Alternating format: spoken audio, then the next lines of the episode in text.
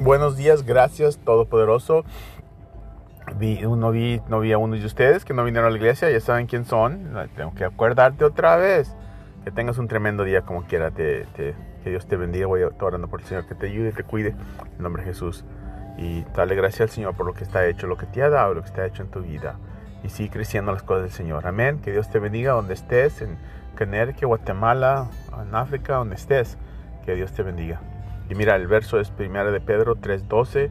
Los ojos del, del, Señor ven a quien está haciendo bien, bien y sus orejas están abiertas para las oraciones de ellos.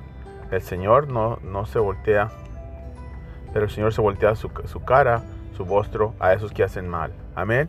Que tengas un tremendo día. La persona de la Biblia es Ananias y Zafira. Era una pareja que echaron mentiras al Espíritu Santo, dijeron que habían vendido una propiedad por tanto dinero, pero habían echado mentiras. Les dice, pero no tienen que echar mentiras. El dinero era suyo, entonces no tienen que dárselo al Señor, pero querían decir que habían dado más de lo que habían dado. Echaron mentiras. No, que no echar mentiras. Que Dios te bendiga y tengas un tremendo día en el nombre de Jesús. Te veo a las 6 de la noche hoy en la oración.